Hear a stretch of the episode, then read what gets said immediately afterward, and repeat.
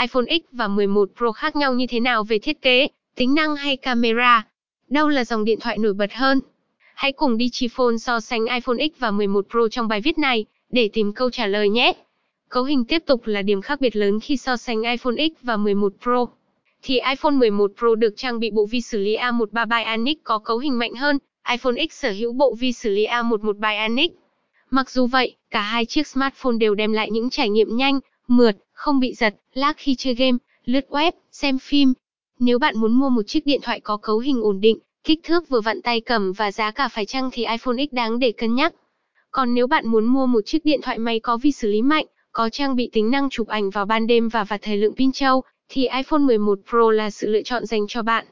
Khi so sánh iPhone X và 11 Pro, chắc hẳn bạn đã thấy được ưu điểm và nhược điểm của hai dòng smartphone này.